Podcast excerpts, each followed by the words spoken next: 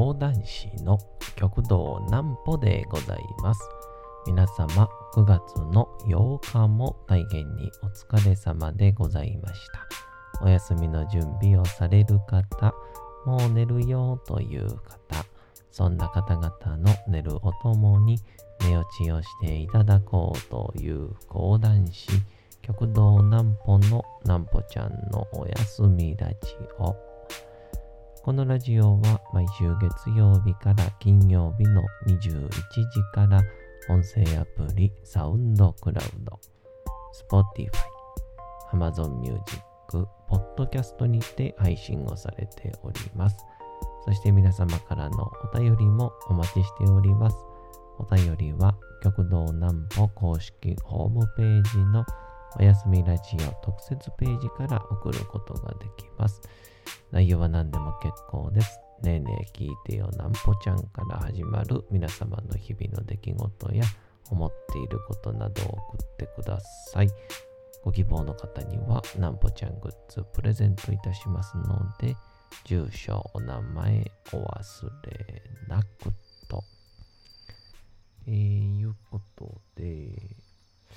えー、昨日、えー、玉田玉秀斎先生が、えーやっている、えー達川文庫の続き読みというのがありまして、まあ、この、どういうものかっていうのは、ちょっとまた後々説明するとしまして、あのー帰りがけにですね、まあ、せっかくやしっていうので、まあ、会場が北浜っていうところに、まあ、大阪の北浜って言って、えー大阪の取引所があるとこなんですけど、そこから梅田まで歩いていこうかっていう話をしたんですが、えー最終的にですね、西九条まで歩きました。その途中でのお話です。なんぽちゃんの明日は何の日？さて、明日が9月の9日でございます。え9と9が重なる日でございますが、一体何の日なんでしょうかね。今日はちょっとこう、雨音も入るかもしれないので、このスズムシも、ちょっと縁側とかね、屋根の下とかで聞いてるんじゃないでしょうか。さあ、それでは行きましょう。まあ、これはちょっとせっかくですから、ベタじゃない方に行きましょうか。高速道路での本州横断が可能になった。1987年9月の9日、えー港北ジャンクションから川口ジャンクション、首都高首都高速川口線、川口ジャンクションから、えー浦和のインターチェンジ、これが東北自動車道が開通をしました。えーこれにより、えー東北自動車道が全線開通し、青森、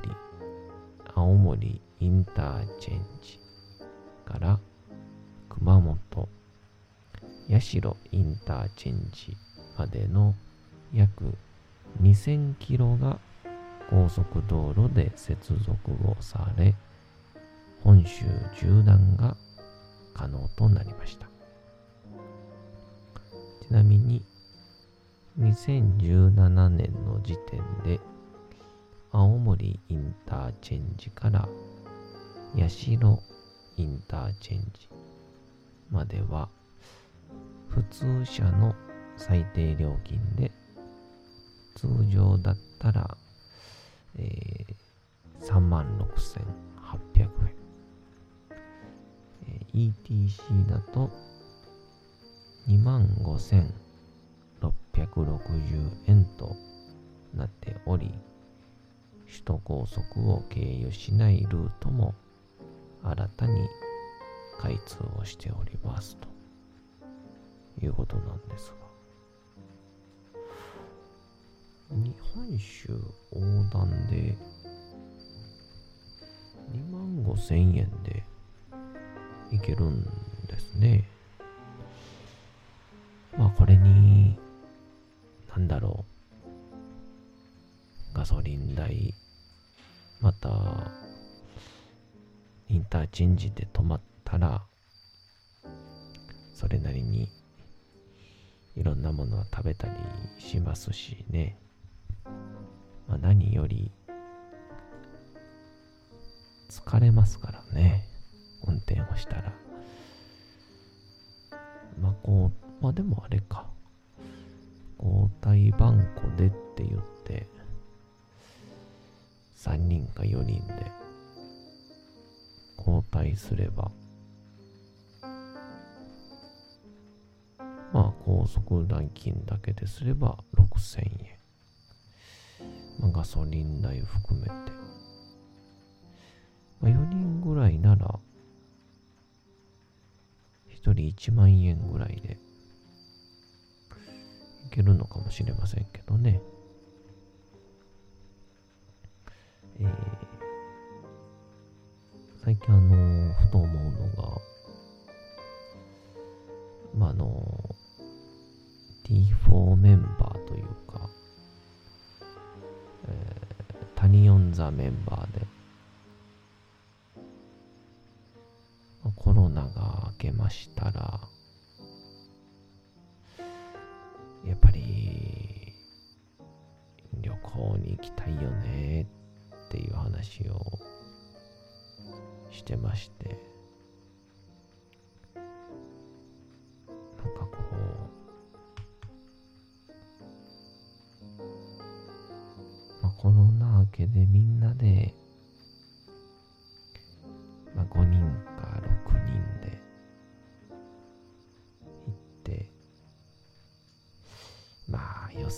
的には一泊二日なんでしょうかね。まあえー、城崎とか。まあ一つこう講談会を設けるのであれば、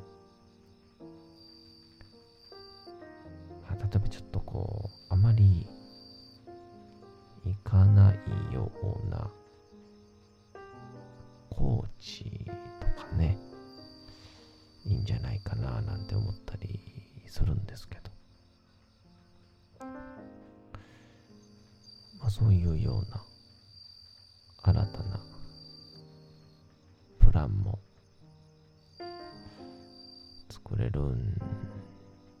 じゃないかなという感じで。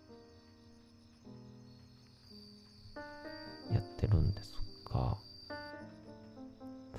まあ、その T4 メンバーでも一緒の玉田玉秀斎先生、まあ、弟子が玉山の僕の同期ですけども、えー、達川文庫の続き読みというのを、えー、されてましてでこれどういうものかというと、えー、京都とかから生まれた講談師で玉田玉秀斎っていうのがいましてでその、まあ、ちょっとここあたりでは、まあ、2代目なのか3代目なのかっていういろんな議論はあるんですけど現在4代目の玉田玉秀斎となっておりましてでこの先代が、えー、達川文庫っていう、まあ、今でもある出版会社なんですけどそこで、えー、200巻、200冊にも及ぶ長編、まあ、講談、書き講談ですね。文章で出す講談。を出したんですが、その名前というのが、えー、真田重勇士っていうね、これ結構皆さん聞いたことあるんじゃないかなと思うんですけど、真田幸村の、いわゆる側近兼影武者、まあ共に戦う仲間として、えー、猿飛びサスケとか、えー、霧隠れ才蔵とか、ゆりかまのすけとかっていう、まあ、いわゆるあの忍者を代表するような、まあ、僕ら世代30歳、35歳ぐらいなら、あの、レンジャーシリーズで、あの、核レンジャーを見とけば、ピンとくる方は多いんじゃないかなと思うんですけど、まあ、その、うん、達川文庫で、真田重勇士を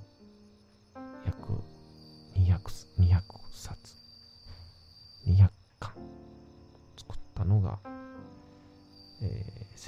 先代の玉田玉秀祭でして、で、まあその、作ってから約100周年、120周年か、を迎えようとしてるので、この、続き読みをというか、その200冊全部行こうじゃないかということで、毎週、まあ今はほぼほぼ火曜日で、たまにこう、月曜の週もあったりするんですが、月曜火曜日に、えー、大阪は北浜というところのですね、えー、青山ビルという、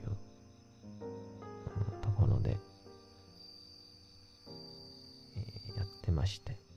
毎週火曜日夜7時から。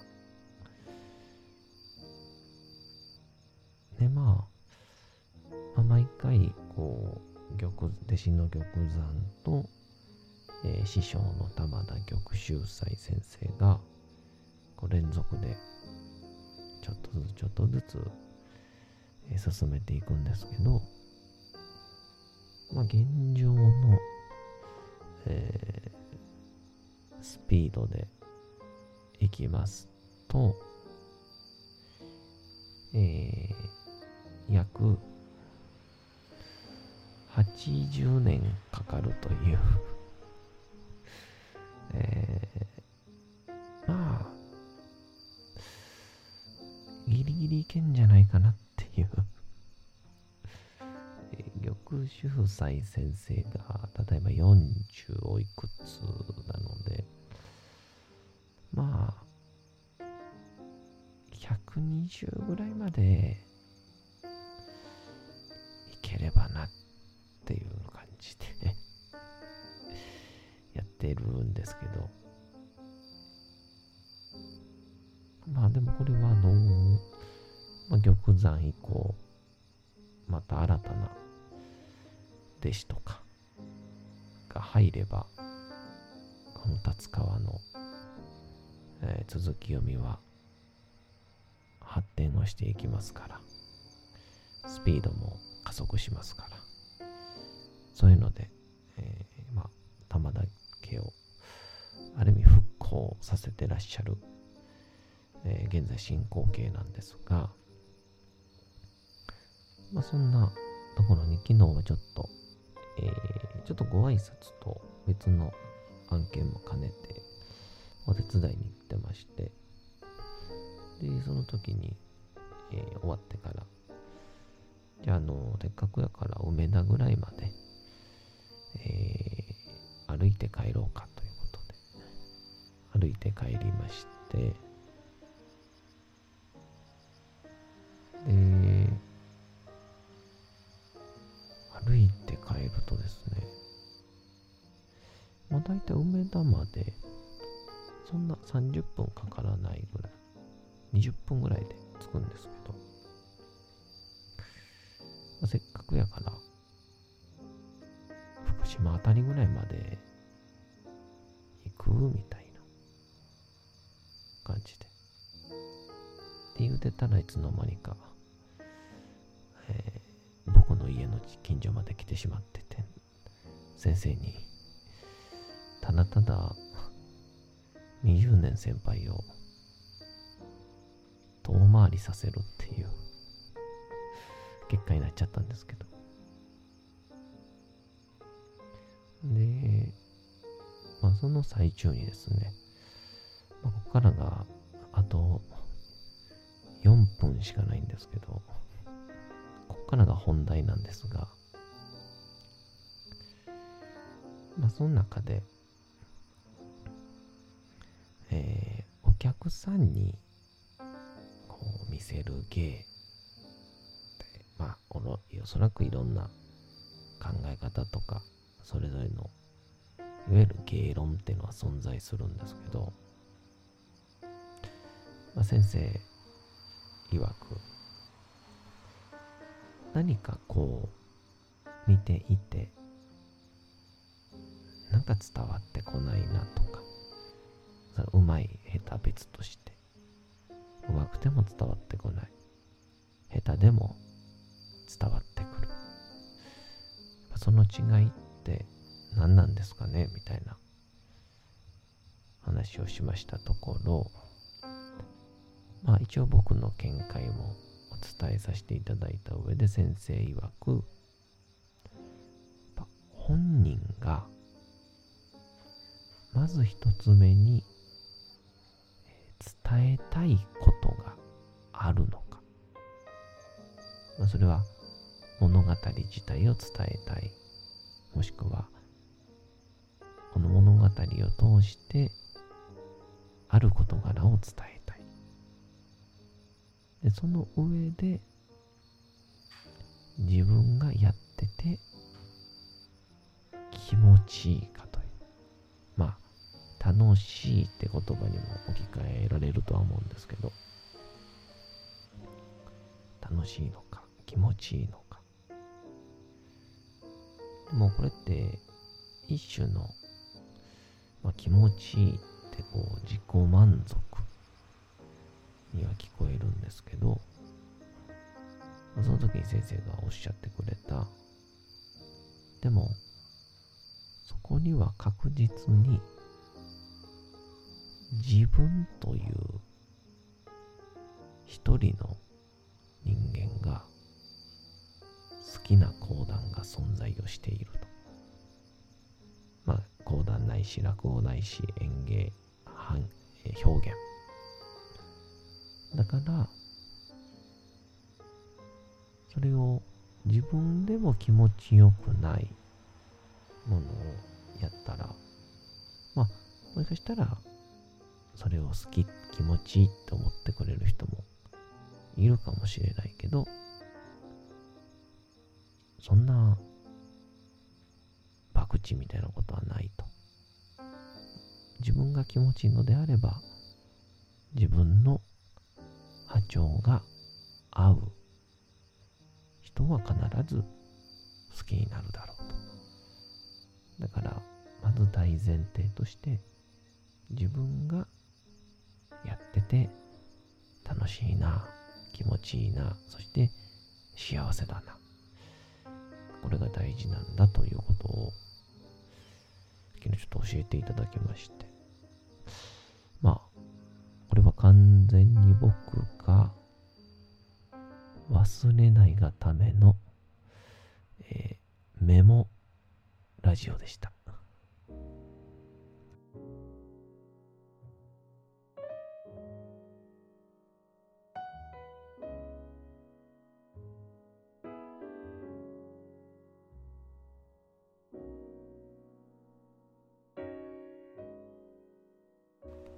さて、時刻はうとうと朗読会の時間となりました。皆様、小さい頃眠れなかった時に、お父さん、お母さん、おじいちゃん、おばあちゃん、お世話になっている方に本を読んでもらった思いではないでしょうか。なかなか眠れないという方のお力に寝落ちをしていただければと、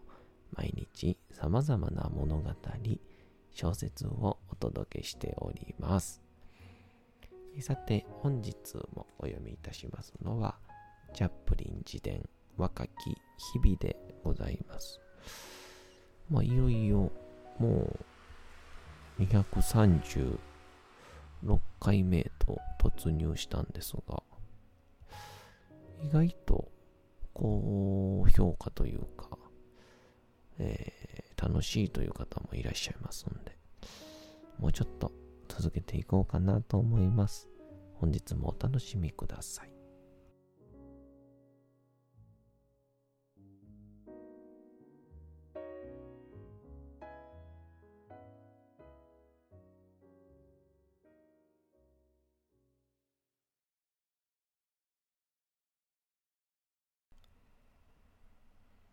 チャップリン自伝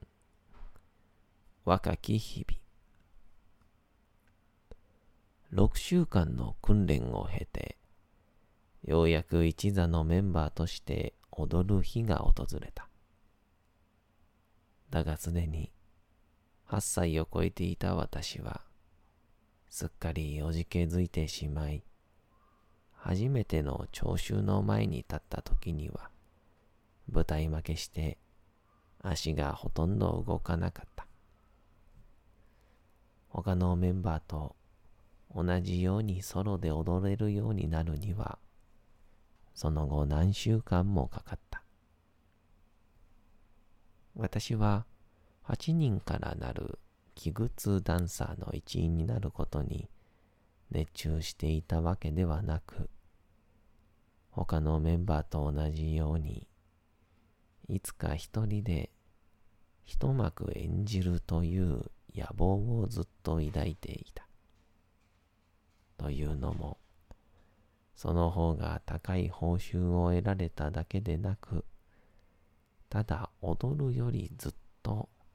満足のいくものであることが本能的に分かっていたからだ。できれば少年喜劇俳優になりたかったが、それにはたった一人で舞台に立つ勇気がなければ無理だった。ともあれ、ダンス以外の何かをすることとして最初に思いついたのは笑いを取ることである。私が考えたのは二人の少年が不老者の格好で演じるダブルアクト。そこで少年の一人に話を持ちかけてコンビを組んだ。それは私たちの見果てぬ夢になり、自分たちを大金持ちの不老者コンビ、ブリストルとチャップリンと呼んで、不老者の頬ひげをつけ、大きなイミテーションダイヤの指輪をはめた。それは面白くて、金になると私たちが考えたすべてを詰め込んだ芝居だったが、残念なことに日の目を見ることはなかった。観客がエイト・ランカシャー・ラッツを好んだ理由は、ジャクソンさんも言っていたように、他の演芸に登場する子供たちとは全く異なっていたからだ。動乱は一切使わず、バラ色の頬は本物だ。というのが彼の自慢だった。舞台に上がる前に青白い顔つきをしていると頬をつねるように言われた。だが、ロンドンの興行で一晩に二三軒のミュージックホールを掛け持ちしなければならないような時には、元気に見せることを忘れ、舞台の上でやや疲れて飽きたような姿を晒すこともある。すると、舞台の袖で大げさな笑みを浮かべて自分の顔を指すジャクソンさんの姿が目に入る。それは瞬時に電撃的な効果を発揮し、少年たちの顔に突如満面の笑みが浮かぶのであった。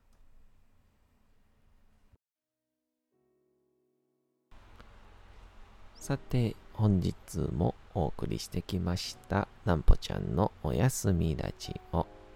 というわけでございまして、9月の8日も大変にお疲れ様でございました。明日も皆さん、街のどこかでともどもに頑張って、夜にまたお会いをいたしましょう。なんぽちゃんのおやすみラジオでございました。それでは皆さん、おやすみなさい。すやすやすやーん。